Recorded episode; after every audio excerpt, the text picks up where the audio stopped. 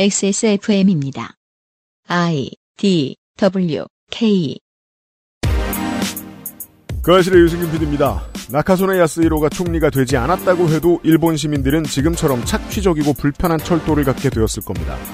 집권당이 바뀌지 않는 시절이었으니까 정치인들은 같은 자본가와 같은 로비스트의 주머니 속에 들어 있었겠죠.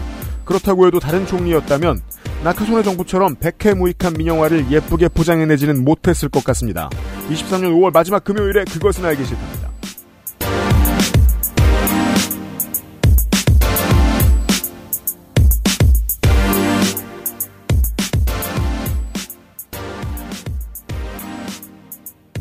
네티즌 주간 되겠습니다. 윤세민 에이터와 제가 이 이야기를 듣고 있었습니다. 감사합니다. 와주셔서. 네, 안녕하십니까. 윤세민입니다. 어, 제 이야기는 일본의 약간 교통이 어떤 식으로 음. 발전되는가까지 같이 들어볼 수 있어가지고, 네. 어, 굉장히 재밌었어요. 그렇습니다.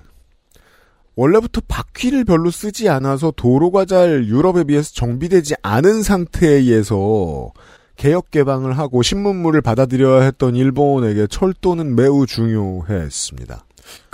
사실 어느 나라나 약간 근대화의 상징이죠. 네, 국영철도의 힘이 가장 컸던 나라들 중에 하나였을지도 모르겠습니다. 네. 네. 전국 시대부터 지역별로 문화 물산이 갈려 있고 이것의 교류가 부족했던 게 일본의 특성이었다고 하죠. 옛날부터. 이걸 잊고 제대로 된 현대화된 통일 국가를 만들어내는데 초석이 되었던 게 철도고 이걸 어떻게 민영화시켰는가에 대한 과정을 자세히 엿보고 있습니다. 잠시 후에 더 들어보시죠. 그것은 알기 싫다는 고전의 재발견 평산네이처 진경옥 마구 긁고 노는 케미하우스 애견 매트 안심하고 쓸 수 있는 요즘 치약 8시간 다려낸 프리미엄 한방차 더 쌍화에서 도와주고 있습니다. 다른 제품과 원료를 비교해 보세요. 다른 제품과 다려낸 방식을 비교해 보세요. 진짜가 만든 진짜. 고전의 재발견. 진경옥. 평산네이처.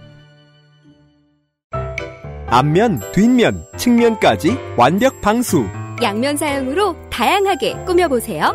케미하우스 애견 매트. 요즘 치약 뭐 쓰세요?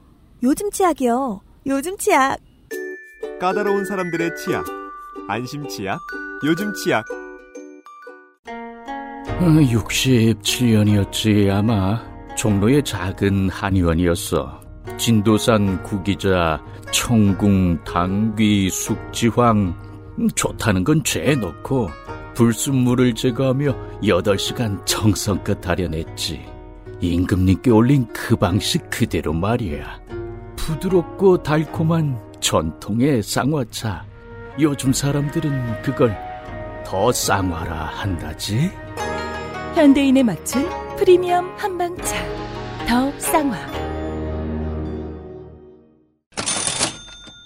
더 쌍화 드셔보셨습니까? 저는 이상하게 미먼하고 초미먼에는 별로 이렇게 피드백이 없거든요, 신체에. 저도요. 그냥 나쁘구나, 나쁘다네라는 것만 알고 있는데, 황사? 황사는 목이 이렇게 아파요. 이상하게. 몸이 힘들죠. 그래서 한국은. 네네. 황사만 오면은 목이 간질간질하고 아침에 일어나면 목이 부어있고 그러더라고요. 이제 중국에서 들으시는 여러분들 어떠실지 모르겠지만 아무리 그래도 베이징의 절반 정도는 힘들다 이렇게 생각합니다. 그렇습니다. 그래서 이제 보- 요즘에 제가 따뜻한 차를 많이 마시고 있습니다. 네. 목이 많이 부어서요. 그렇습니다. 그래서 막 굉장히 따뜻한 물을 마시기는 좀 그렇고 뭐 음. 녹차도 마셔봐, 홍차도 마셔봐, 유자차도 마셔봐, 이것저것 마셔보고 새로운 취향에 어, 의탁하시길 바랍니다. 쌍화차도 마셔봅니다. 네. 1967년 개원한 종로 강남한의원 식품개발사업부에서 개발한 전통 한방차입니다. 임금님께 진상했던 전통 방식 그대로 제조했는데 이제 민주주의 사회니까 우리도 임금님처럼 먹을 수 있어요. 가, 가, 가능합니다. 8시간 이상 다른에 김을 빼고 불순물을 제거하는 방식입니다. 시간이 오래 걸리고 돈이 많이 드는 방식입니다. 전통차, 특히 한방차를 좋아하시는 분들은 진한 맛을 즐겨보세요. 자, 진경옥.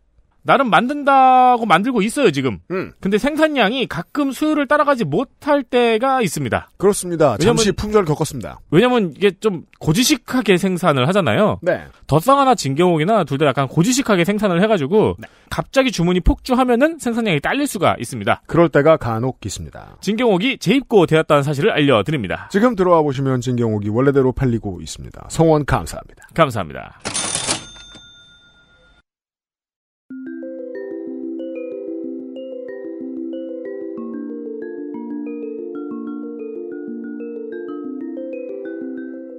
알았던 듯 몰랐던 르포. 기묘한 이야기.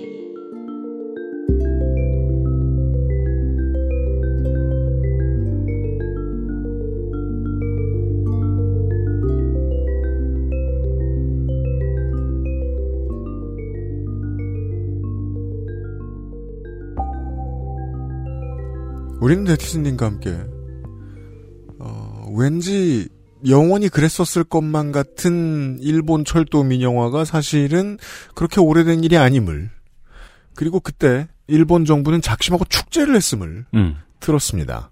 그리고 그 축제를 하라고 지시했을 다만 못해 사인이라도 하고 즐거워라도 했을 당시의 총리에 대한 얘기부터 오늘의 얘기를 다시 이어가 보겠습니다. 네티즌님 어서 오십시오. 예, 안녕하십니까.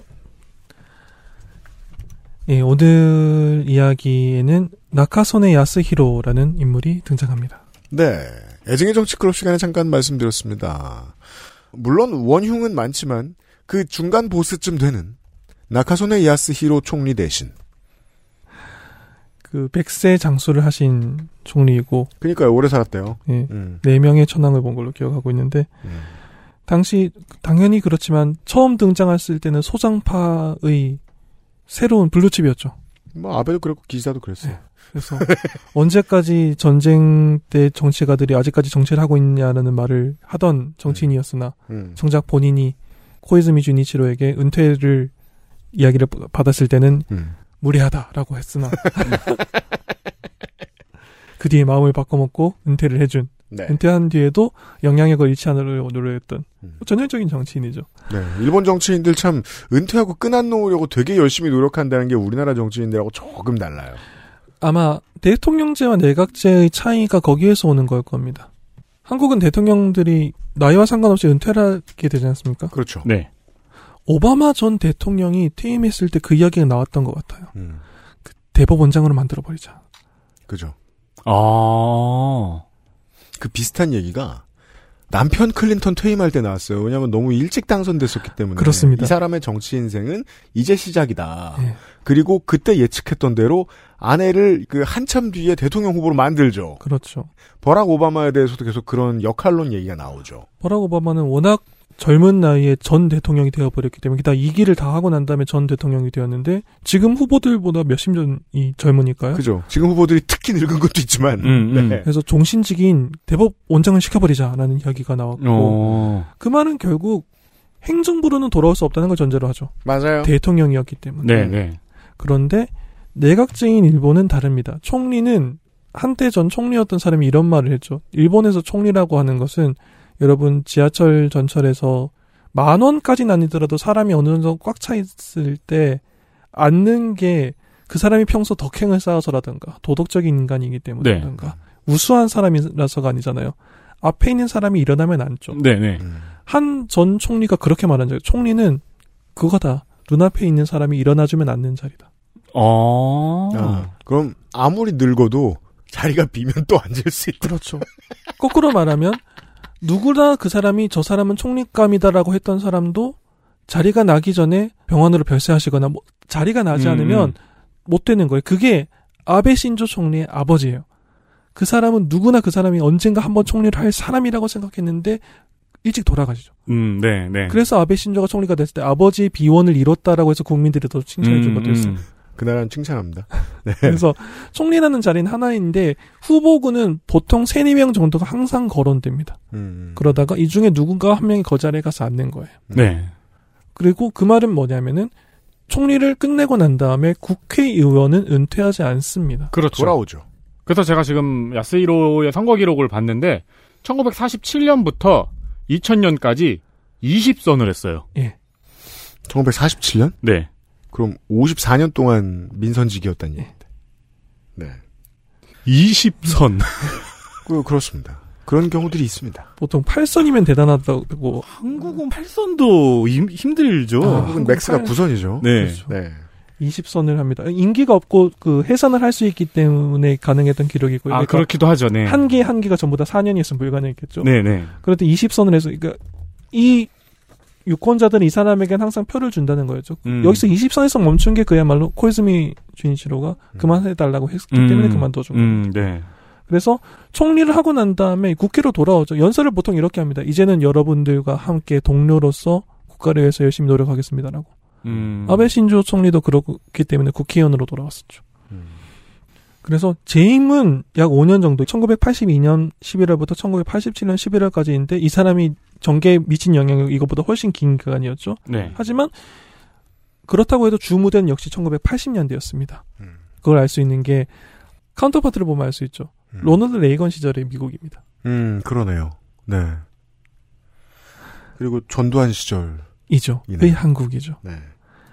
흥미로운 게 아직도 나카소네 야스히로 전 총리의 외교 면이 성과를 상징하는 단어로 일본 언론이 꾸준히 언급하는 것이 이제 총리 열전 이런 걸 방송을 할 때 꾸준히 나오는 word가 론 야스 관계라는 겁니다. 음. 론 야스 관계. 미일 간의 친교. 를 상징하는 단어죠. 1980년대 친교를 상징하는 단어. 네. 로널드 레이건을 론이라고 부르고 음. 나카소네 야스히로를 야스라고 불렀다 서로. 음. 우리는 first name base다. 아, 근데 그게 일본에서 생겨난 용어일 거 아니에요? 예. 근데 레이건을 앞에 두네요? 그렇죠. 당연하죠. 당연하다니. 음. 당연히죠. 그러니까 예를 들면 이제 날리면 윤 관계. 뭐 이런 그렇죠, 그렇죠. 네. 네. 근데 우리나라 같은 경우는 보통 자국을 앞에 두잖아요. 한일 관계, 이란 관계 이런 것처럼. 네. 한미 관계 이렇게 얘기하잖아요. 음. 어떻게 표현해야 될까? 일본은 언론은 이 당시에 이게 영광스러운 일이라는 그 감수성을 거의 숨길 의도가 없었어요. 일본 언론은 음. 론 야스 관계라고 할 만큼 우리는 돈독하다라는 음. 것을. 음. 일본 언론이 이 워드를 정말 열성적으로 보도했고 지금도 그렇습니다. 나카소네 야스히로라는 사람 보도가 나올 때 외교문에서는 론 야스 관계라고 할 정도로 일미 관계를 돈독히 했으며라는 나레이션이 반드시 나옵니다. 음. 그래서 그, 그 앞에서 호랑이라고 불고 있는 장면과 그 자기가 차를 해서 대접을 받아서 로널드 레이건이 대통령이 말차를 마시는 장면 같은 게 항상 나와. 와, 안보 투쟁은 완벽하게 소멸했다는 상징 같은. 그렇죠. 예. 그러니까 미일 관계에 있어서 자존감이 회복이 100여 년간 아직도 안 됐다는 걸 보여주는, 보여주는 증거이기도 해요. 론이 먼저 나오는 거죠. 네. 그리고 언론이 행정 최고 책임자 간이 개인적인 친목이 국익과 연결될 수 있다는 거. 그러니까 둘이 first name base로 부르니까 일본과 미국이 관계가 좋고 미일 동맹이 좋으니까 우리는 좋은 거다라고 순박하게 믿었거나 네. 혹은 그런 순박한 믿음을 가지도록 대중을 속일 수 있다고 생각했구나. 음. 보통 뭐가 없을 때 그런 거 강조 많이 해요. 노무현 대통령 추도식 때 아들 부시가 노무현 대통령 그림 그려가지고 왔었잖아요. 네. 그러니 굳이 안 하거든요. 음, 음. 관계 좋으면 좋았지 어쩌라고. 이게 일반적인 그렇죠. 리액션입니다. 근데 굳이 관계가 좋대. first name으로 부른대라고 American Pie를 불렀대잖아. 제가 그걸 어떻게 표현해야 될지 고민하고 있었습니다. 감사합니다. 네. 백악관에서 노래 잘 부르셨더라고요. 그래서 그렇죠. 각국에서 지금 공연 요청이 쇄도하고 있다는. 투어하겠어요? 네. 그랬던 시절의 용어죠. 그런 용어를 언론이 쓰던 시절의 총리였고요. 이 나카소네 야스히로 전 총리가 재임 당시 불굴의 의지로 추진한 것이 3대 공사 민영화였습니다. 3대 세 가지 큰 공사는 어제 마지막 시간에 말씀드렸습니다. 국유철도는 JR이 되었고요. 전신전화공사는 NTT가 됐습니다. 지금도 있는 토모코? 도코모. 도코모. 도코모. 참 도코모. 어려워. 음. 네. 도코모. 그리고 원래 소금과 담배를 독점 판매했으나 소금은 이제 아무리 그래도 안 되니까요. 음. 담배 사업에 집중하고 있었던 일본 전매 공사는 JT로 민영화됐습니다. 마일드 세븐이 됩니다. 지금은 없는 이름이죠. 국유철도 JR, 전신전화공사 NTT, 전매공사 JT. 음. 3대 공사 모두 민영화 이후 알파벳 약어를 씁니다. 이것도 1980년대죠. 아, 그렇구나. 그리고 이 관습은 한국이 이어받습니다. 그러네요. 한국통신이 지금 뭐죠? KT죠. 중국은 이런 문제에 있어서 고도화가 늦어지던 바람에 이런 풍습까지는 못 받아와요. 그렇죠. 이건 1980년대의 흐름이니까요. 네. 네. 한국통신이 KT고 그 한국 담배 담, 담배 인상공사. KTNG죠. KT는 G고 네. 네. 한국의 철도는 코레일이죠. 코레일이죠. 음. 그렇죠. KR을 늘여놓은 거죠. 그렇죠, 그렇죠. 네. JR이 그렇습니다. JR, NTT, JT로 영어 약으로 된 것도 지금 돌이켜 보면 너무나도 80년대예요. 음. 네. 1980년대 나온 모습. 굳이 사명을. 음. KT 도 한국의 지- 지금이기도 하고요. KT도 진짜 이상한 거구나. 네. 한국의 지금이죠, 그게. 그래서 이 세 가지 공사 철도, 전화, 전신전화, 담배가 민영화가 됐습니다. 그리고 바로 요 지점에서 일본의 1980년대 3대 공사 민영화의 흥미로운 요소가 등장합니다. 음. 일본 언론은 이 3대 공사 민영화를 보도할 때 묶어서 표현해요. 여러분이 모두 아시다시피 철도, 전기, 담배가 민영화됐습니다라고 표현합니다. 음. 특히 이렇게 보도를 하지만 지난번 방송부터 계속 나온 이야기입니다만 비주얼한 임팩트 면에 있어서 철도를 도저히 따라잡을 수 없기 때문에 막 담배를 피우는 방송을 하기 그렇잖아요. 그렇죠. 막 민영화 담배 이러면서 뿜기도 그렇고 막 민영화 통화 이러면 통화하기도 그렇잖아요. 통화라는 게 참 비주얼한 임팩트가 없죠. 게다가 마일드 세븐의 mild라는 단어는 나쁜 단어거든요. 아 담배에 mild가 어딨어요. 그렇죠. 그래서 마일드 세븐은 이후에 이름을 바꾸죠. 음. 예. 그래서예요. 담배에 mild라는 이름 넣지 말자. 아. 순하다, 연하다 이런 걸 하면 안 되는 거군요. 그렇죠. 아 그렇구나. 네. 담배는 위험한 거라는 것을 이름에서부터 알아야 되는 거군요. 네. 그래서 87년에 이제 나카소네 야스히로 정부는 뭘 광고할까? 그래, 담배는 아니다. 예. 전화도 아닌 것 같다. 전화도 아니다. 음. 철도죠. 그렇죠. 나레이션으로는 3대 공사 민영화라고 하는데 비주얼은 계속 철도가 나옵니다. 음. 생각을 해봐요. 방금 우리가 그 멋진 영상을 봤잖아요. 철도를 세워놓고 막 기적으로 뭐 연주를 한다든가. 깜빡이를 킨다든가 철도가 들어오는 걸 극적으로 한다든가 네. 이런 걸 막 담배각을 세워놓고 도미노를 한다고 해서 그렇게 극적이지 않잖아요. 그죠. 예. 컨덕터가 나와서 막 뭘 이렇게 막 지휘를 하는데 담배 연기가 들어왔다 나왔다 들어왔다 그러니까요. 나왔다. 전화가 걸렸다 끊었다 걸렸다 끊었다. 아무 의미도 없어요. 우리가 이 농담 같은 얘기를 왜 계속하고 있냐면 인류 문화사의 연속성을 보기 위해서예요. 2차 대전 때 그 군사 대국화를 꿈꾸던 데들이 이런 홍보를 너무 잘했기 때문에 음. 80년대 인류가 배울 만한 홍보 방식이 그거밖에 없던 거예요. 3, 40년대에 유럽에서 하던 예. 그걸 배워와서 이걸 했다. 자, 이 웅장한 철도가 민영화가 되었습니다. 그게 나쁘다는 건 몰라두시기 바랍니다. 라고 하면서 희망의 첫 열차가 나가는 영상이 나가면서 나레이션으로 전화랑 담배도 민영화 됐어요. 음. 과로. 그 재밌는 점이 또 하나 있습니다. 요즘 많이 얘기하죠. 대한민국 얘기로 잠깐만 넘어가면. 민영화 붐입니다. 근데 민영화라는 말은 이찍들도 싫어하기 때문에 네. 어떻게든 말 안 하고 지나가려고 합니다. 수익 개선 방안. 근데 그럼 이걸 패키지로 합니다. 왜냐하면 어, 민영화를 했을 때 나올 수 있는 기대할 수 있는 결과가 똑같기 때문입니다. 국세를 어떤 유지한테 퍼줍니다. 국부를 어떤 정치인과 친한 이들에게 퍼줍니다. 그리고 그들이 중요한 기업이 되고 오랫동안 살아남아요. 왜? 인프라를 해먹었으니까. 그렇죠. 그리고 그들이 어려워질 때마다 국가의 세금으로 도와주는 결과가 나오겠죠. 이것만 되면 어떤 분야를 민영화시켜도 괜찮은 거예요. 그러면 어떤 분야까지 다 민영화시키냐? 최근 한국이 하고 있는 일은 국가가 그냥 하다 보니 국영으로 가지고 있는 재산들이 있어요. 몰수했는데 못 팔았던 재산들이라거나. 음. 원래부터 국가가 가지고 있었는데 살살 살만한 사람들이 안 나와서 그냥 세 주고 그 월세만 받아 먹어도 되는 그런 건물들을 몰래 몰래 팔아먹고 있죠 지금. 이게 뉴스에 나오지 않아서 심각하지 않게 느껴질 뿐이지. 그런 일을 세트로 하는 거예요. 국부가 해나가는 것과 아무런 문제가 없는 지점에서 국부를 빨아넘기는 거죠. 음. 그런 걸 하게 돼 있습니다. 그 국부를 팔아넘긴다라는 관점, 정치가 무엇을 팔 수 있는가의 관점에서 볼 때 1980년대 일본의 3공사, 3대 공사 민영화의 정말 흥미롭고 날카로운 지점이 하나 있습니다. 통신, NTT와 담배, JT는 민영화 당시에 채무 초과 상태가 아니었어요. 괜찮았다. 아, 돈 잘 벌고 있었어요? 흑자다. 흑자였습니다. 음. 설사 단해 흑자가 아니라 하더라도 쉽게 말해서 가지고 있는 자산을 다 팔면 채무를 다 갖고 돈이 남았어요. 음, 음. 틀림없이. 채무 초과가 아니었습니다. 통신도 담배도.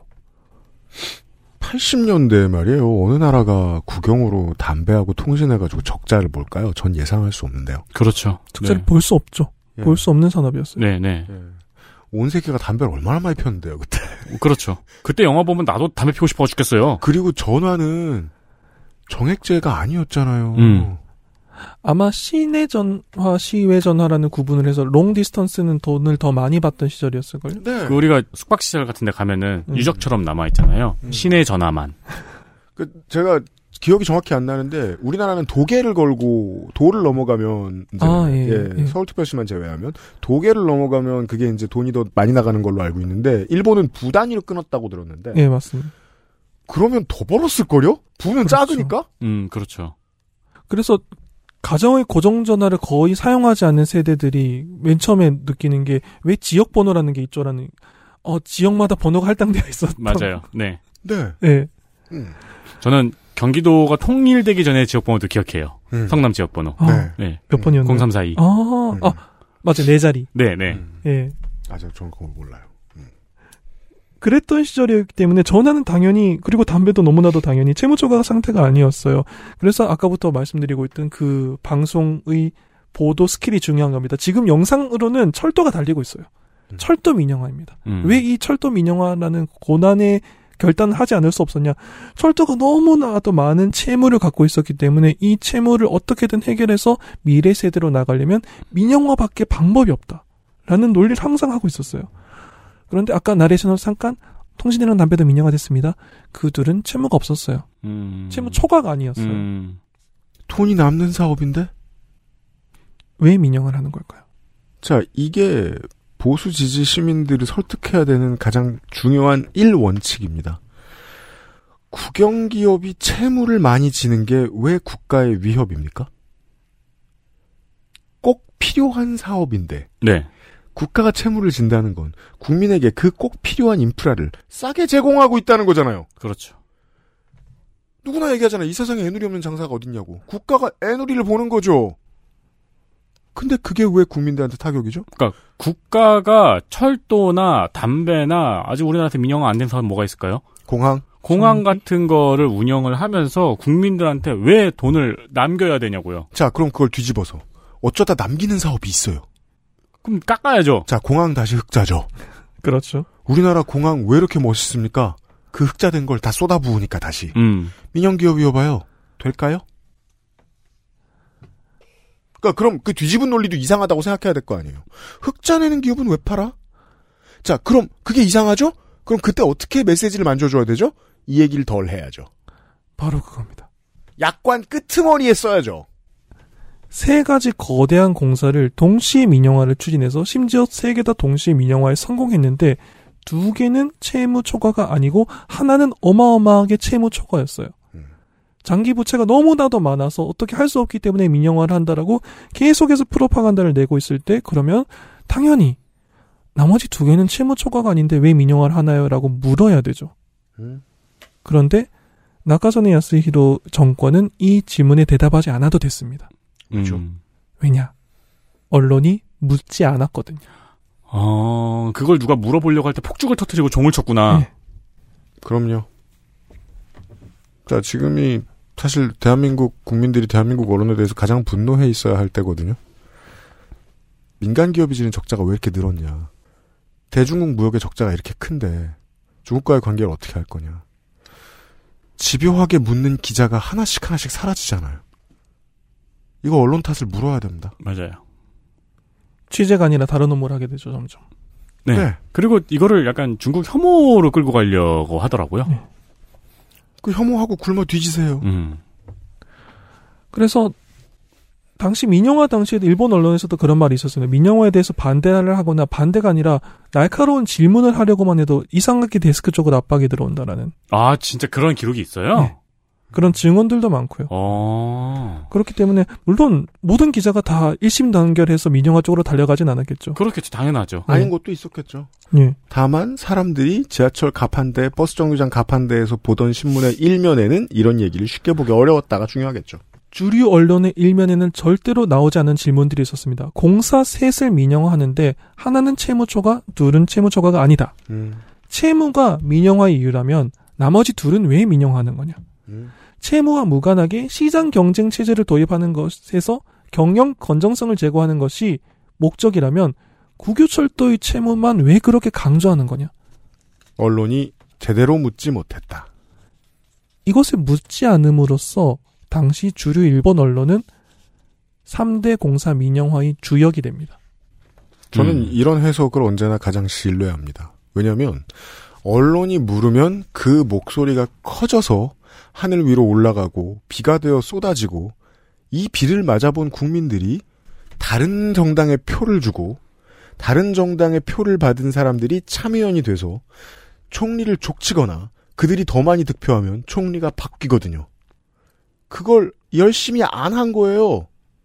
이게 안타깝지만 이렇게 말할 수밖에 없습니다. 정치는 정치의 흐름의 결과로서 존재하고요. 그 과정은 종종 언론이 제공해 줍니다. 이게 한국의 진보 정치와 보수 정치가 모두 무시하는 지점이에요. 네. 그걸 무시하고 어떻게 정치를 해요? 언론이 돕지 않으면 어떤 것도 바꿀 수 없고 언론이 막지 않으면 어느 것도 막, 막을 수 없죠. 그리고 이 시점에서 일본 언론이 보여준 플레이의 놀라운 점은 질문을 하지 않는 것으로 스스로 주역이 될 수 있다는 걸 알았다는 거죠. 야 이게 권력이구나. 박판규 변호사가 이야기한 음. 네. 기소를 하지 않는 것이 검사의 권력이다라고. 바로 그겁니다. 일면에 다루지 않는 것이 언론의 권력이라는 걸 알게 된 거죠. 어. 그걸 현금화한 역대 최고의 천재가 현재까지 기록된 것으로 김만배인 거고요. 음. 나카선의 정권은 당연히 3개 공사 민영화를 했을 때 이 질문을 받았어야 되는데 이 문제를 놀라운 방식으로 해결합니다. 유권자가 의문을 가지지 않으니까 왜 셋 중에 두 개는 채무초과가 아니고 하나는 채무초과인데 채무만 이렇게 강조하냐는 질문을 대답하지 않아도 되게 돼요. 유권자가 의문을 가지지 않으니까요. 네. 그때 종을 쳤거든요. 그렇죠. 그리고 열심히 그 기적으로 그 음. 동요를 불렀죠. 음. 자, 87년 당시의 이야기도 하고 있는 겁니다. 민영화가 당대의 주요 사건이라는 것은 일본 언론은 항상 강조했습니다. 민영화의 시대입니다. 라고. 그리고 그 다음 문단에서 국유철도의 만성 적자에 관한 이야기를 정말 글 잘 쓰거든요. 이 당시. 네네. 일본은 글을 잘 써요? 이 당시 기자들은 그리고 다 글을 잘 썼어요. 일본 잘 언론은. 글을 잘 써요. 네. 아주 잘 써요. 한국 언론도 글을 잘 써요. 네. 아주 미래한 필치로 만성 적사와 눈떠링처럼 불어난 채무 그리고 이게 빠지면 또 섭섭하죠. 음. 강경 노조. 강경 노조. 노조의 만행에 가까운 네. 영업방해로 고통받는 평범하고 순박한 서민들에 대한 이야기를 막 읽으면 눈물이 날 정도로 심도 깊게 보도합니다. 야, 이게 진짜 많은 것들이 겹쳐져 있네요. 하, 버블의 결과가 일본 서민들이 지하철에 기댈 수밖에 없는 출퇴근 형태로 나타나기도 했잖아요. 그렇죠. 그 이후의 이야기잖아요, 또. 그리고 참 노조가 파업을 할 때마다 피해는 항상 왜 서민들 중에서도 가장 힘든 사람들만 받는 걸까요? 노조는 악마니까요. 그게 절대로 아주 큰 계약을 하기 위해서 주요 노선을 가고 있던 중요한 기업이 부장이라고 하지 않아요. 음. 맞아요. 그렇죠. 예. 내일 이거를 다 끝내지 못했기 때문에 상사에게 혼나고 빚을 갚지 못하게 된 대리 이야기를 하죠. 음, 음. 네. 한국도 그 미래가 지금 코앞에 와 있죠. 그래서 20엔이던 열차의 요금을 국민들에게서 100엔씩 뜯어내면 그때부터 안전해질 것이다. 라는 거, 라는 메시지에 어찌저찌 온 국민이 동의하게 되는 상황까지 가는. 그렇죠. 네. 그래서 이 미량 필체를 읽다 보면 일단 국유철도의 만성 적자와 눈덩이처럼 불어난 채무가 위험하구나. 위험하구나. 강경 노조는 나쁜 사람들이구나. 음. 이 사람들 때문에 평범한 서민들이 제 시간에 일하러 가지 못해서 집으로 돌아가지 못해서 힘들구나. 음. 라 알게 됩니다. 그래서 그, 리고 끝에 괄호 담배랑 통신도 팝니다. 괄호 작게 빨리 읽어. 저거, 저, 저거 저기 보험, 보험 그니까. 광고 마지막처럼. 예. 스탑에서 읽어야 되죠, 그거. 음. 예. 그래서 이 거대한 적인 국유철도의 채무를 해결하기 위해서 민형화가 얼마나 스마트하고 대범하고 아름다운 선택인지를 강조하면서 담배통신도 팝니다. 이렇게 하세요. 음.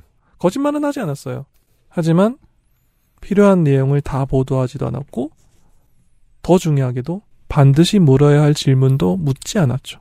묻지 않고자 하는 의도가 있었으므로.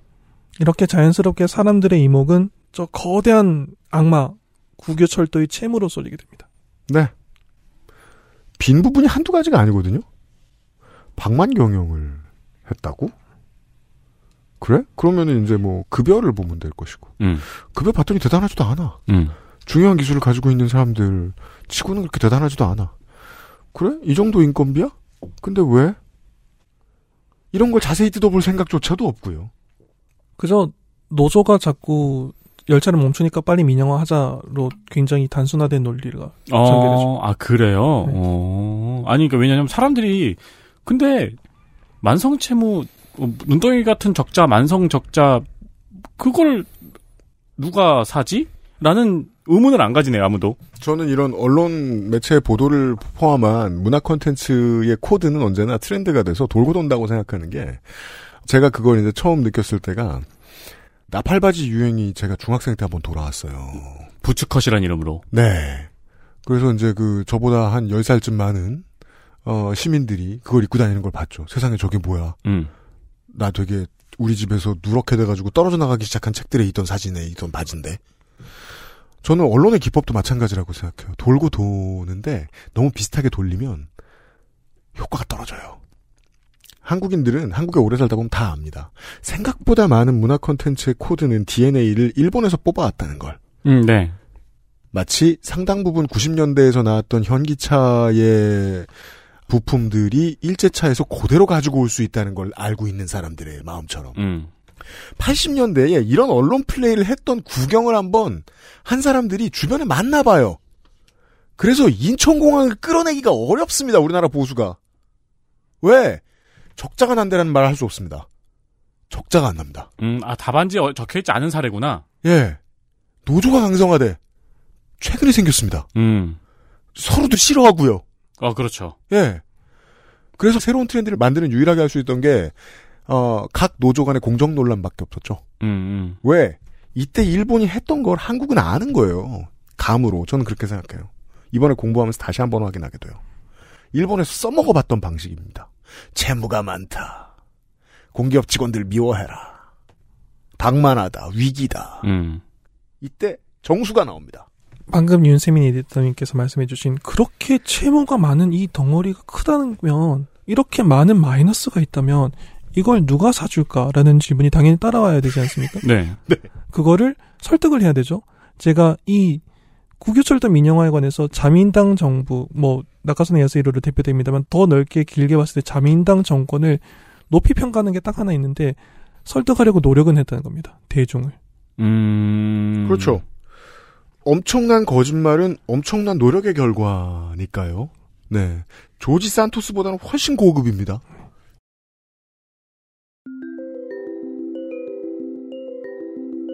그러니까 제가 네티님 시간을 들으면서 느끼는 것 중에 하나가 네. 우리는 우리 집에서 이렇게 TV로 일본을 보고 있으면은 모든 시민이 극우일 것 같잖아요. 그러니까요. 그렇죠. 그럴 네. 리가 없잖아요. 극우의 나라인 것 같잖아요. 음. 근데 실제로 네티님의 사례를 듣고 또 조금 서칭을 해보면은 아 저기 시민 사회가 굉장히 세고 많은 일들을 하고 있구나. 자민당의 많은 일들이 실제로 많은 반대 활동도 하고 있고 시위도 많이 벌어지고 있고. 다들 얼어붙어 잠들어 있는 건 아니에요. 네 그렇더라고요. 뭐 어떻게 보면 우리나라보다 더 활발한 것 같더라고요. 그래서 질문을 이렇게 낼 수 있죠. 아니 왜냐면 어딜 가나 지방의회 공산당 의석 다 있잖아요. 네네. 여기 좌파 꽤 세다니까. 그래서 실제로 자민당도 모든 일을 하는데 꽤나 애먹고 있더라고요. 그렇죠. 자, 이 시민사회 여기까지 끌고 왔습니다. 그럼 국철의 채무를 대체 누가 산다고 민영화를 하겠다는 거야? 를 이제 설득할 타임이죠. 이 얘기를 광고 끝나고 들어보죠. XSFM입니다.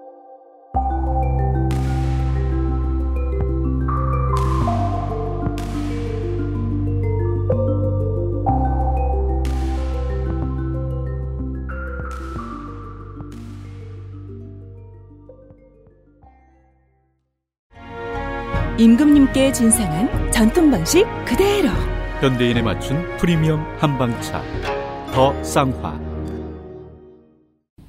과일 먹을 거였으면 양치는 이따 하지 그랬어. 어? 왜? 맛있는데 과일? 방금 이따 끈 거 아니야? 이가 막 시리고 혀가 마비돼서 과일 맛을 못 느낄 텐데. 아, 요즘 치약 모르는구나.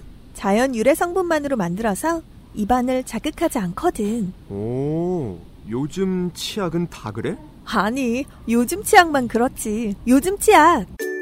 하루 세 번 자연으로 만든 치약. 성분부터 효과까지 안심 치약, 요즘 치약. 녹용 녹용 중 으뜸이라여 시베리아 알타이 지방에서 자란 사슴뿔. 인삼. 불로장생을 위한 원료 중 가장 높은 평가를 받은 것이 고려 인삼이었습니다. 버섯 그 질긴 생명력을 벗삼아 면역을 생지황. 냉기를 가진 뿌리 식물로 인삼 녹용의 온기와 만나 음양의 절꿀. 제주산 봉개꿀 깊은 풍미와 진한 농도로 이 모든 것을 담아 진경옥. 평산네이처 우리 아이들에게 꼭 필요한 거? 유해물질 안전기준 통과로 믿을 수 있는 미끄럼 방지로 넘어지지 않게 안전하게 음식물을 흘려도 잠깐 실례해도 쓱 닦아주면 그만 강한 내구성과 보건력으로 짓궂은 아이들도 거뜬하게 어? 갖고 싶어? 사람과 함께 동물과 함께 케미하우스 애견 매트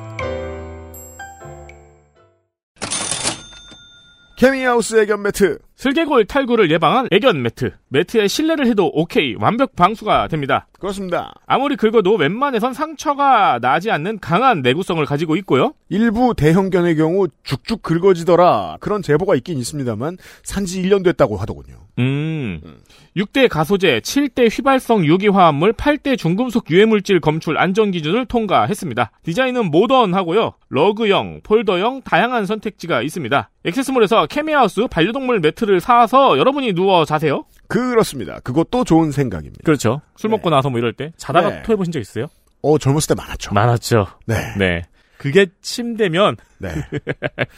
본인이 이제 대학생이시거나 19세에서 25세이신 분들은 본인에게 써보시는 것도 좋습니다. 그렇습니다. 술을 많이 드시고 오셨다. 네. 자다가 토할 것 같다. 혹은 실례할 것 같다. 벅벅 긁을 것 같다.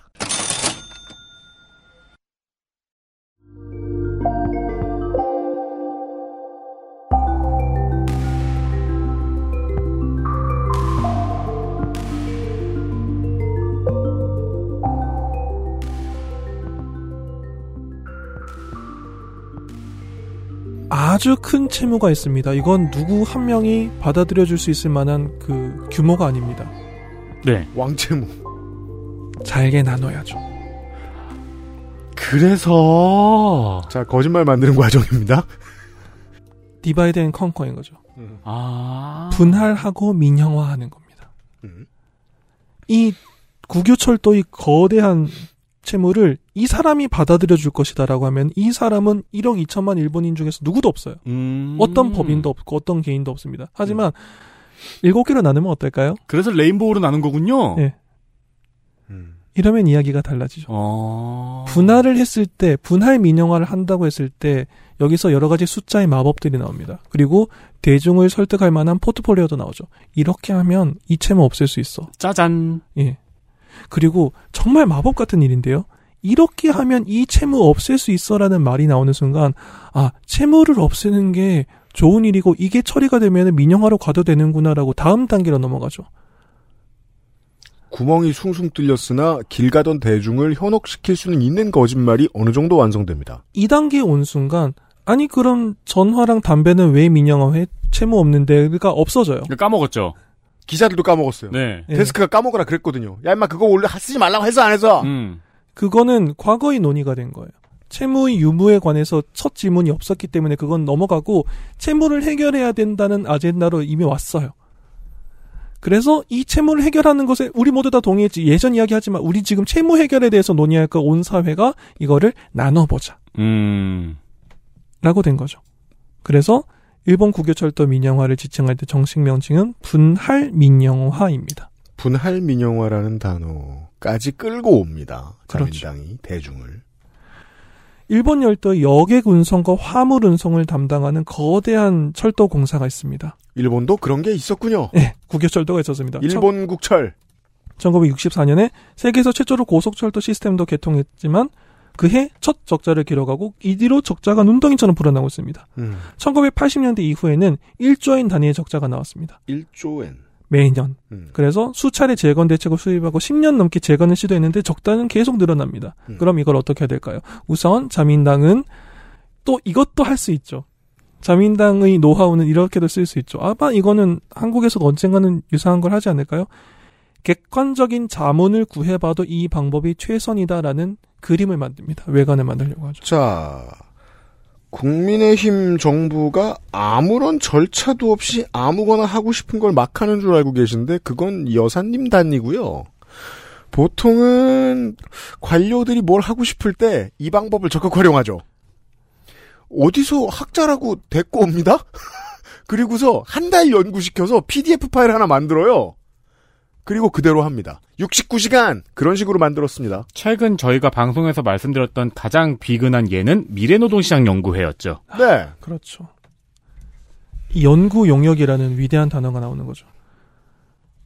그래서 객관적인 자문을 구해봤다라는 그림이 필요했기 때문에 이 맥락에서는 1981년에 제2차 임시행정조사회라는 것이 출범합니다. 총리의 자문기관입니다. 음. 1차는 언제였나? 1961년이었는데요. 2차 임시행정조사회가 여기서 출범을 합니다. 1981년에.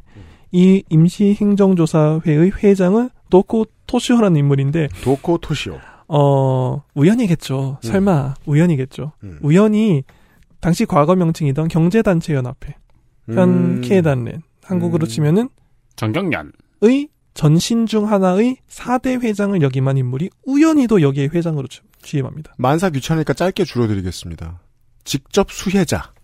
가 자문단의 회장이 됩니다. 음. 그리고 이 경영단체의 수장이라고 할 만한 인물은 이 행정조사회 활동을 열심히 해보고 정말 열심히 연구해봤더니 경영 합리화를 목표로 3대 공사를 민영화하자라고 주장합니다. 그러니까 아이 어떻게 어떻게 해야 더 쉽게 얘기하지?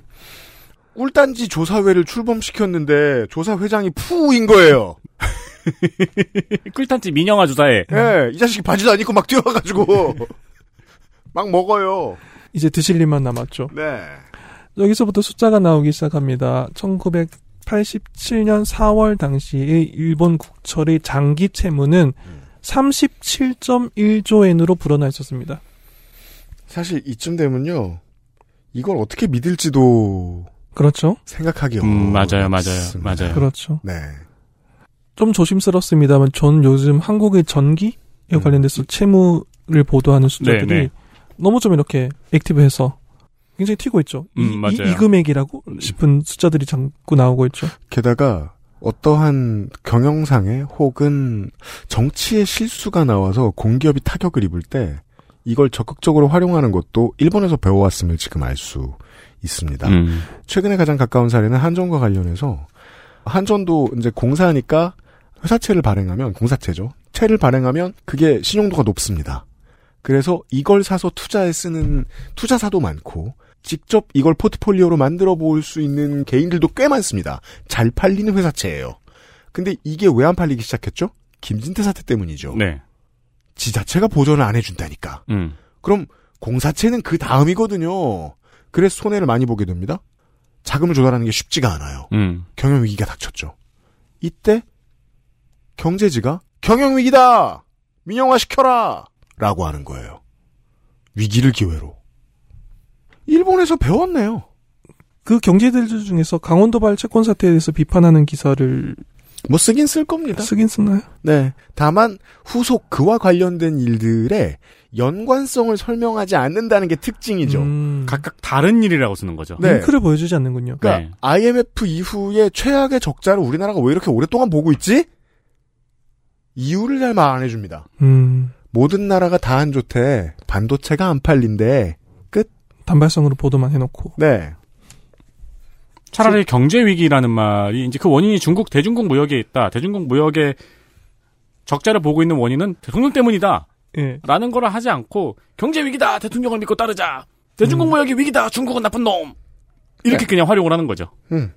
메시지는 이렇게 틉니다. 자, 일본 언론이 민영화 당시에 했던 메시지는 이런 식이었습니다. 37.1조엔이라는 거대한 채무가 있다. 음. 그럼 이거를 어떻게 해야 되느냐? 음. 37.1조엔이면 확실히 이게 만약 진짜 숫자라면 이걸 한 법인이 어떻게 할 수는 없겠죠? 네. 나눠보자. 어떻게 나누냐? 첫 번째는 우선 여객과 화물을 아예 크게 나눠버립니다. 음. 여객 운송이라는 큰 규모가 하나 있고 화물 운송이라는 집단을 하나 만듭니다. 음. 그리고 여객 운송 사람을 옮기는 것은 지역별로 분리합니다. 음. 이렇게 하면은 아름다운 레인보우를 만들 수 있습니다. 네. 동일본, 동해, 서일본, 서국, 큐슈. 네. 만들 수 있는 거죠. 음. 민영화 당시 화물 운송의 철도 점유율은 말씀드렸지만 5%에 불과했습니다. 이거는 적자가 확정되어 있었죠. 음. 하지만 철도를 통한 화물 수송을 포기할 수 있느냐 이게 또 중요한 문제죠. 포기할 수는 없거든요. 음. 일본이라는 국가가 철도를 통해서 화물을 아예 운송하지 않는다라는 선택지는 없기 때문에 철도로만 가능한 화물들이 있을 거예요. 그리고 어느 나라가 그걸 포기해요? 결국 하지 못하죠. 그래서 국가적인 차원에서 반드시 유지해야 됩니다. 그렇기 때문에 JR 화물, JR 카모츠가 등장합니다.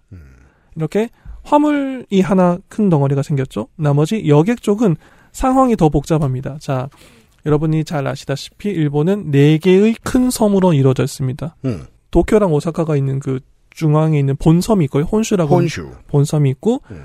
유제품이 아시는 북쪽에 있는 홋카이도가 있습니다. 음. 그리고 시코쿠라는 작은 섬이 있고 큐슈라는 좀 더 큰 섬이 있습니다. 네. 홋카이도, 시코쿠, 큐슈 이렇게 있습니다. 음. 그래서 혼슈는 워낙 크기 때문에 여기는 회사를 세 개 정도 둬야 됩니다. 음. 그래서 동일본, 서일본, 동해, 토카이인 겁니다. 음. 동일본, 서일본, 토카이를 혼슈에 둡니다. 그리고 나머지 섬에는 섬 하나당 JR 하나씩 두는 거예요. 음. JR 홋카이도, JR 시코쿠, JR 큐슈. 거기다가 화물을 더하면 7개가 되죠. 네. 레인보우가 되네요. 레인보우가 되죠. 자, 이렇게 나눴습니다. 그러면 일본 사회에 대해서 조금 이해도가 있으신 분들은 이렇게 생각하실 겁니다. 그러면 돈이 되는 노선은 거의 본토 본선밖에 없지 않나요? 라고. 아, 그렇구나. 일본은 정말 너도 나도 가는 대도시 몇 개가 있죠. 그렇죠. 거기를 빼고 인구 밀도가 높은 곳이 없죠. 그 나머지 지역들을 여러분들이 사랑하셔 주셔서 정말 감사한데 여행지로 관광지로 사랑해 음. 주셔서 정말 정말 감사한데 여러분들이 사랑하신 이유가 거기가 인구 밀도가 낮기 때문이에요. 음. 홋카이도를 갔을 때, 네, 네. 큐슈의 온천가를 갔을 때 여러분이 너무나도 고즈넉한 분위기 때문에 사랑해 주셔서 여행 와주시는 거죠. 철도원 같은 느낌이 나서. 네. 인구가 적기 때문입니다. 음. 즉 쪽수 많은 곳은 정해져 있고 예. 그쪽의 지역을 철도 회사로 먹은 누군가는 당장 득을 보기 시작하겠죠. 그렇죠. 이제는 그 고운정 미운정이 들려고 하네요. 그 우리의 망원 제조기 아소타로 네. 라는 정치가가 1917년 그러니까 민영화 30주년에서 이 논의가 일본 사회를 다시 뜨겁게 달궜을 때는 재무 대신이었는데 중의원 예산위원회에서 일본 국회 가장 중요한 곳이죠. 하원 예산을 다루는 곳인가요? 중의원 예산위원회에서 국유철도 분할 민영화에 관해서 질문을 받으니까 정말 담담하게 이렇게 말합니다. JR 화물까지 포함해서 여객 6사, 제일 큰 섬에 3개, 작은 섬에 하나씩 해서 6개 하고 JR 화물을 해서 7개지 않습니까? JR 화물까지 포함해서 7개 회사로 나눴을 때 흑자를 낼 수 있는 건 본토 3곳뿐이라는 건 당신 누구나 알고 있었다. 그죠? 철도에 관련된 누구나 다 알고 있었다. 상식으로 돌아와야죠. 손해볼 장사를 어느 민영회사가 해요. 근데 일곱 개로 썰었다. 그럼 그 중에 손님 많은 곳만 흑자를 볼 것이고, 그건 공사일 때부터 마찬가지였을 거 아니에요. 음, 그렇죠. 흑자를 볼 게 분을 보듯 뻔한 곳을 따로 떼서 판 거 아니에요. 다른 지역이 손해 볼 것을 감수하기로 하고, 정치권이. 이게 아소타로라는 정치인의 어떤 소양이라고 해야 될까요? 기능이라고 해야 될까요? 그렇죠. 이 사람은 이렇게 말을 해주기 때문에 정말 감사한 기능이 하나 있는데 심증이 어떤 것이 확신으로 굳어집니다. 아, 내가 범인일 수 있어라는 말을 확실하게 해주는군요. 네. 때로는 내가 범인이야라고도 해주죠. 음. 어찌 보면 전후에 전범 고백을 제일 많이 한 정치인입니다. 아소다로. 그렇죠. 네. 그게 그 사람이 내어놓고 있는 기능이겠죠. 처음에 봤던 그 레인보우인 도표 한번 같이 봐주실 네. 그래서 이 표로 돌아옵니다. 음. 이 일곱 개의 회사들이 이제 생겨납니다. 음. 아래에 있는 핑크빛은 맨 처음에는 신칸센을 따로 구분했습니다. 고속철도는 따로 기구를 하나 만들어서 있다가 요 기구들은 음. 본토 세 개 회사의 신칸센을 매각하고 난 다음에 소멸하게 됩니다. 그래서 음. 기본적으로는 지금 저 일곱 개라고 보시면 되는데요. 그래서 네. 동일본, 토카이 동해, 서일본, 홋카이도, 시코쿠, 큐슈 음. 여기까지가 여객이고 매일 안에가 화물이죠. 네. 이렇게 일곱 개로 나눴습니다. 음. 뭔가 37.1초라고 하니까 너무나도 큰 숙제 같았는데 일곱 개로 나누니까 마음이 좀 가벼워지죠. 아니 그리고 흑자와 적자가 구분이 됐네요. 그렇죠. 이 순간에 이미 구분이 되어 있죠. 음. 그리고 여기서부터 또 재미있는 마법을 하나 합니다. 그러니까 자민당이 이 당시에는 정말 유능했어요. 유능했어요. 정말로. 음. 적어도 몇 개월짜리 연구 영역으로 할 수 있는 일은 아니었습니다. 음. 틀림없이. 그리고 아까 이야기가 나왔던 그 행정조사회의 회장 굉장히 유능한 인물입니다. 어. 호를 불문하고 유능한 것에 대해서는 의문의 여지가 없는 사람이에요. 꿀빨러 간 푸. 예. 네. 여기에서 또 하나의 마법이 나옵니다. 그러면 흔히 생각하기에 저 표를 보시면 어떻게 생각하십니까, 윤세민 리더님? 37.1조가 있으니까는 저거를 7등분으로 나눴을 거라고 생각하시나요? 아, 그렇지 않겠죠. 어떻게 나누는 게 좋을까요? 아, 이게 뭐 어느 쪽에 흑자를 두고 어느 쪽에 적자를 몰아놓겠죠. 감사합니다. 그렇게 했는데 그렇게까지 전부 다 예상을 하고 있었는데 그 예상을 한 단계 뛰어넘는 걸 하죠. 그죠. 저 7개 회사에 승계된 채무를 합산했을 때 37.1이 안 나오는 마법을 보여줍니다. 자, 제가 한번 볼게요. 지금 저희가 보고 있는 표는 아, 아까도 말씀드렸지만 국가가 연구해서 내놓은 거예요. 일본 국토교통성이 발표한 자료예요. 근데 국영철도가 빚이 너무 많아서 민영화를 시켜야겠대. 빚이 얼마? 37.1조래. 37조 1000억 엔이래. 그래서 7개의 회사로 나눴어요. 근데 그 회사들이 얼마의 빚을 나눠 가져갔나 보니까 JR 동일본이 4.2조 엔 밑에 회사들 그냥 7개 차례를 읽어드릴게요. 0.5조엔, 1.1조엔, 0.7조엔, 0.2조엔, 0.4조엔, 0.1조엔. 이게 뭐예요? 아무리 더해도 37이 안 나오죠. 이러려면 회사가 50개쯤 더 있어야 37조의 빚을 때울 수 있어요. 그렇죠. 왜 빚을 이거밖에 물려받지 않은 거예요? 이 사형 기업들은. 심지어 JR 동일본보다도 신칸센 철도 보유 기구가 더 많이 가져가요. 5.7조를 가져가죠. JR 동일본이 흑자를 볼 게 가장 눈에 띄는데도 신칸센이 5.7조를 가져갑니다. 그래도 5.7조까지 다 합쳐도 겨우 11.6조 엔이에요. 자, 민영 기업을 양산시켰는데 빚은 3분의 1도 못 갚았어요? 3분의 2 이상인 25.5조에는 국유, 철도, 청산 사업단이 가져갑니다. 그건 회사가 아닐 거 아니에요. 사업단이죠. 그냥 국가기관이잖아요. 결국 빚은 국가가 떠안은 거네요. 꿀 사업은 민영기업 주고. 하지만 이 시점에서 4.2조 정도의 채무를 승계한 JR 동일본이 아주 최신형 전차를 달리는 그림을 뉴스에서 열심히 보여주면 어떨까요? 자, 15%의 빚만 민영기업이 받아갔어요. 네. 이 100%의 빚을 보십시오! 라고 80년대 내내 떠들다가 이걸 있습니다. 새로운 시대가 열립니다. 그리고 그 새로운 시대에 열린다고 가져간 회사들은 15%의 빚만 가져갔습니다. 그들을 위해서 무엇을 했는지 자료를 하나 저희가 지금 또 워치 언롱을 해보겠습니다. 자, 두 번째 유튜브 자료의 링크를 한번 확인해 봐 주십시오. 2번이라고 저희가 적었습니다. 제목은 국유철도 청산사업단입니다. 그냥 건조해 보이는 이름인데 아주 멋지게 영상을 만들어 놨습니다. 자, 삑소리가 나오면 그때부터 플레이하시면 돼요. 셋, 둘, 하나, 클릭. 이것이 국철 청산 사업에 관한 홍보 영상이다. 2019년에 발표한 건데요.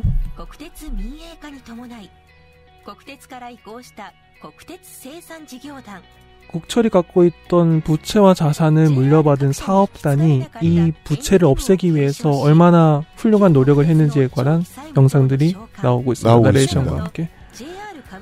철도 산업은 당연히 부동산을 가져가게 됩니다. 부동산을 확보해둬야 되죠. 철로를 깔아야 되고 중요한 얘기입니다. 잘 들어주세요.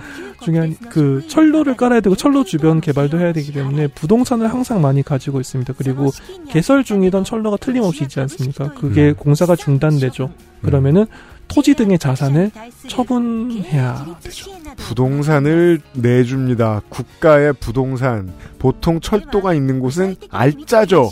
가장 중요한 지역이죠. 그래서 그렇게 받아들인 철로를 깔는데 또 토지라는 게 참 신기하죠. 위에 뭔가 좋은 건물이 있으면은 그게 특수한 건물일 때를 제외하고는 건물이 없을 때 가장 가치가 있죠. 네, 그렇죠. 가능성으로 남겨 있어요. 네. 그래서 철로를 정성스럽게 제거해 줍니다. 자, 국유철도 청산사업단이라는 곳이 민영 기업을 위해서 땅을 고르는 일을 해줘요. 철로를 정성스럽게 그 제거해서 부동산 가치를 최고로 높인 다음에 판매합니다. 그걸 국가가 해주는 거예요? 사업단이 하고 있죠. 그러니까 재벌이 돈을 거의 쓰지 않고 알짜 땅 위에 거대한 쇼핑몰을 만들 수 있게 해준 거 아니에요. 쉽게 말하자면 제가 시부야에 가서 본 시부야의 전망대가 있는 그 건물 원래 국가 거였는데 아... 그렇게 한 다음에 그 땅도 민영에 그렇죠. 파는 거죠. 인간이 파는 거죠. 그리고 저걸 뭐, 뭐 잘났다고 고백하고 있어요. 北の土地も売却旧国鉄等から継承した9238ヘクタールすべての土地処分を 그래서 2018년에 모든 토지 처분을 끝냈다라고 하고 있죠. 2018년이니까는 그러면- 31년째의 토지를 다 그러니까 30년 동안 나라 땅을 계속 사기업에 쉽게 팔아줬다는 거잖아요. 불화해주고 있었다는 거죠. 그리고 뭐 JR 주식도 처분하고 이 사업단 제가 지금 말씀드린 국유철도 청산사업단 자체는 해산을 했기 때문에 1990년대 그 뒤에 그 사업을 물려받은 이 국제기구가 우리가 2018년까지 이런 일을 했습니다라는 홍보 영상이에요. 어. JR 주식도 처분했죠. 자, 이게 너무 재밌습니다. 민영 기업에게 알짜 사업을 넘겨주기 위해서 국가 기관을 만들어서 그걸 30년 동안 굴렸다라는 게 됩니다. 그리고 어떤 거랬는지 저희가 영상으로 봤는데 땅을 고르게 해주고 그 땅을 싸게 팔아주고 야 아니 그리고 그 땅에 서 있는 쇼핑몰들이 아까 보니까 한국 사람들도 이미 아는 대형 쇼핑몰들이 서 있네요 거기에. 아니 일본 여행만 검색하면 나오는 모든 그 건물들이에요. 네네. 제가 저거 보면서 지금 지금도 이 영상을 보면서 문득 느꼈어요. 야 우리나라 사람들 많이 돌아다니는 지하철역에 뭐 있지? 주로 유통객 대기업 재벌들이거든요. 그렇죠. 그렇죠. 그 사람들 나중에 국철 민영화 시키겠다 그러면 뭐 할지 봐야 되겠네요. 음. 지금 한국 코레일이죠. 한국철도가 그 가지고 있는 땅 중에서 이거를 언젠가 매각해도 될 만한 큰 규모의 땅이 있는 너무 많은데요. 서울역, 영등포역, 부산역, 오. 동대구역. 오. 그리고 지하철 노선도 지상에 있는 노선도까지 생각을 하면은 어마어마하죠. 그런 걸 저렇게 이제 그 제가- 스포츠 시설, 도서관, 병원 등으로 활용할 수 있겠네요. 그죠. 제가 이런 게 뭐가 기분 나쁘냐면요. 그 코스트코에 판 건 문제가 안 돼요. 네. 저는 니시테츠가 가져간 부동산을 말하고 싶은 거예요. 음. 왜냐하면 이제 그런 기업이 있습니다. 그 사철을 통해 커가지고 대, 대기업 재벌로 자라난 일본의 회사들이 되게 많이 있어요. 그렇죠. 그 회사들은 사철을 먹고 사철의 통행량이 많은 곳에 부동산을 먹고 거기에 쇼핑몰을 짓고 호텔을 짓고 백화점을 지어요. 음. 그 다음에는 영생을 보장받습니다. 그렇죠. 그렇죠. 그 사기업 몇 개의 로비가 일본 시민들에게는 영원히 평균보다 두세 배인 지하철 가격으로 매겨지는 거예요. 심지어 지방 소멸 이슈에서도 그들은 굉장히 따뜻한 곳에서 이걸 바라볼 수 있죠. 지방 소멸이라고 하는 가장 심각한 이슈에서도 그들은 굉장히 따뜻한 곳에서 보호받고 있죠. 그러니까 인구가 많은 곳의 사업부터 확보했으니까요. 그러니까 말이에요. 그러면 국가에서 지방 소멸론 가지고 나오고 뭐 균형 발전 이런 얘기 아무리 해도 그때 낙하손해에 의해서 국부를 분할받은 이 사람들은 신경 전혀 안 쓸 수 있어요. 그리고 그들에 의해서 월급을 벌어먹고 사는 경제지들은 계속 그들의 입장을 반영해 줄 거고요. 아무리 노인들만 있고 아무리 지역이 소멸해 가도 보도할 필요도 없고 심각성도 없어지는 거예요. 우리는 일본 시골의 그 처참한 광경이 이제 또 다르게 이해가 됩니다. 이때 불화해준 저것이 목소리가 되어 돌아오네요.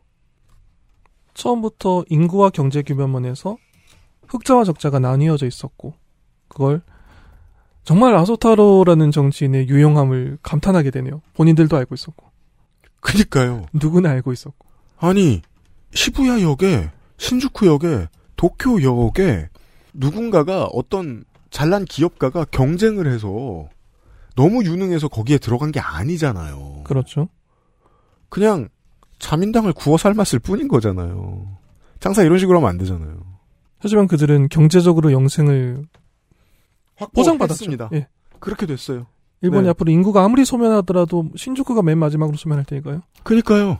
야, 제일 좋은 땅이 구로 차량 사업소 땅이겠네요. 오. 조금 더 넓게 한번 보여. 그러니까 저걸 먹는 기업들은 앞으로 날고 기는 새로운 기업들이 나와가지고 지금 에디터하고 네티즌님이 지도를 보고 있습니다. 구로 구로 차량 사업소에 제가 떠들게요.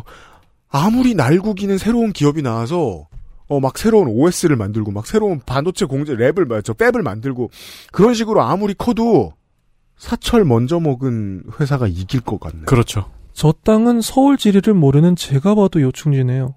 그럼요. 당연하죠. 니시테츠 호텔은 이제 한국에도 많이 있어요. 음. 그게 일본 시민들의 지하철 요금 눈탱이를 먹고 큰 음. 그런 회사들 네. 한국에도 많이 진출해 있습니다. 그렇죠. 네. 야, 근데 일본에도 네. 그 지하철역이 이제 쇼핑몰하고 연결돼 있잖아요. 당연하죠. 우리나라도 보통 안양역, 왕십리역, 잠실역 다 연결돼 있는 지하철이잖아요. 네. 교회랑 연결된 데는 없을걸요? 자 봅시다. 아니 저는 지금 아까 이 영상은 북한을 보는 기분인 게 이런 식으로 해놓고 정말이지 계속해서 밝은 면만 보여주는 일을 미디어가 행하면 대중들은 그냥 우리의 무슨 희생으로 어떤 기업들이 어떻게 부당한 이득을 취하게 되는지 영원히 체감하지 못할 수 있는 거예요. 그렇죠. 방금 전 너무 밝은 목소리로 여러분 이 땅에 쇼핑몰을 세워가지고 우리에게 빚을 청산했습니다. 여러분 여기 가서 즐거운 생활을 누리고 있죠라고 하지만 실제로 빚도 국민들이 세금으로 청산해줬고요. 그렇죠. 그리고 여러분은 여기가 또 돈을 쓰고 있죠? 네. 거기까지 가는 길에 돈도 썼고요. 음. 그리고 그 돈은 국가로 온 게 아니라 이제는 완전히 민영화된 회사로 들어가고 있죠. 음. 그렇습니다.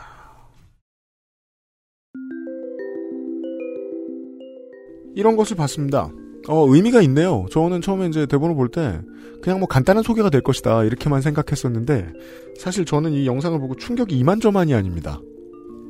미디어가 심각하게 밀어줍니다. 왜 그런 거 있어요? 정치부 기자나 아니면 뭐 시사 진행자 뭐 이런 사람들도 깊은 이해를 해보려고 하지 않은 이슈들이 되게 많아요.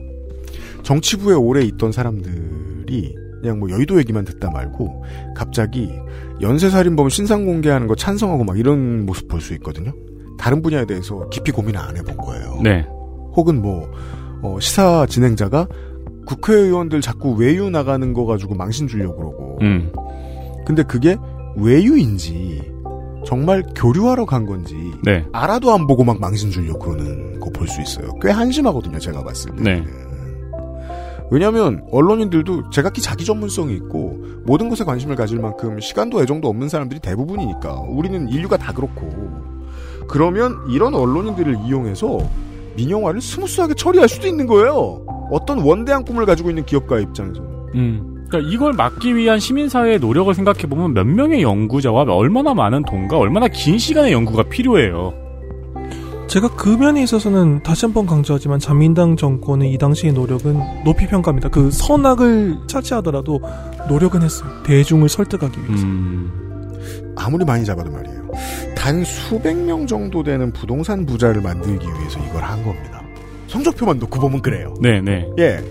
그리고 후대에 자유로운 해외여행을 할 수 있게 돼서 가장 가까운 나라라고 만만해지게 된 일본을 가장 많이 가게 된 한국인들은 그래서 이 비싼 요금을 덤탱이를 네. 쓰게 됐죠. 여러분이 쓴 돈 중에 일본에 만약에 뭐 한 10번 가셨다. 여러분이 덕후야. 음. 혹은 그냥 뭐 패션 매니아야. 그냥 다만 못해 맛있는 게 많아. 한 10번 가셨다. 그럼 여러분은 못해도 한 10만원에서 20만원은 낙하손해 때문에 쓰셨습니다. 네. 낙하손해와 부동산 부자들에 의해서. 음. 여기까지 설명했습니다. 아직 더 드릴 얘기가 많습니다. 내일 찾아오도록 하겠습니다. 넷슨님과 함께. 그것은 알기 싫다. 금요일 순서였습니다. 고맙습니다. 감사합니다. 감사합니다. XSFM입니다. I D W K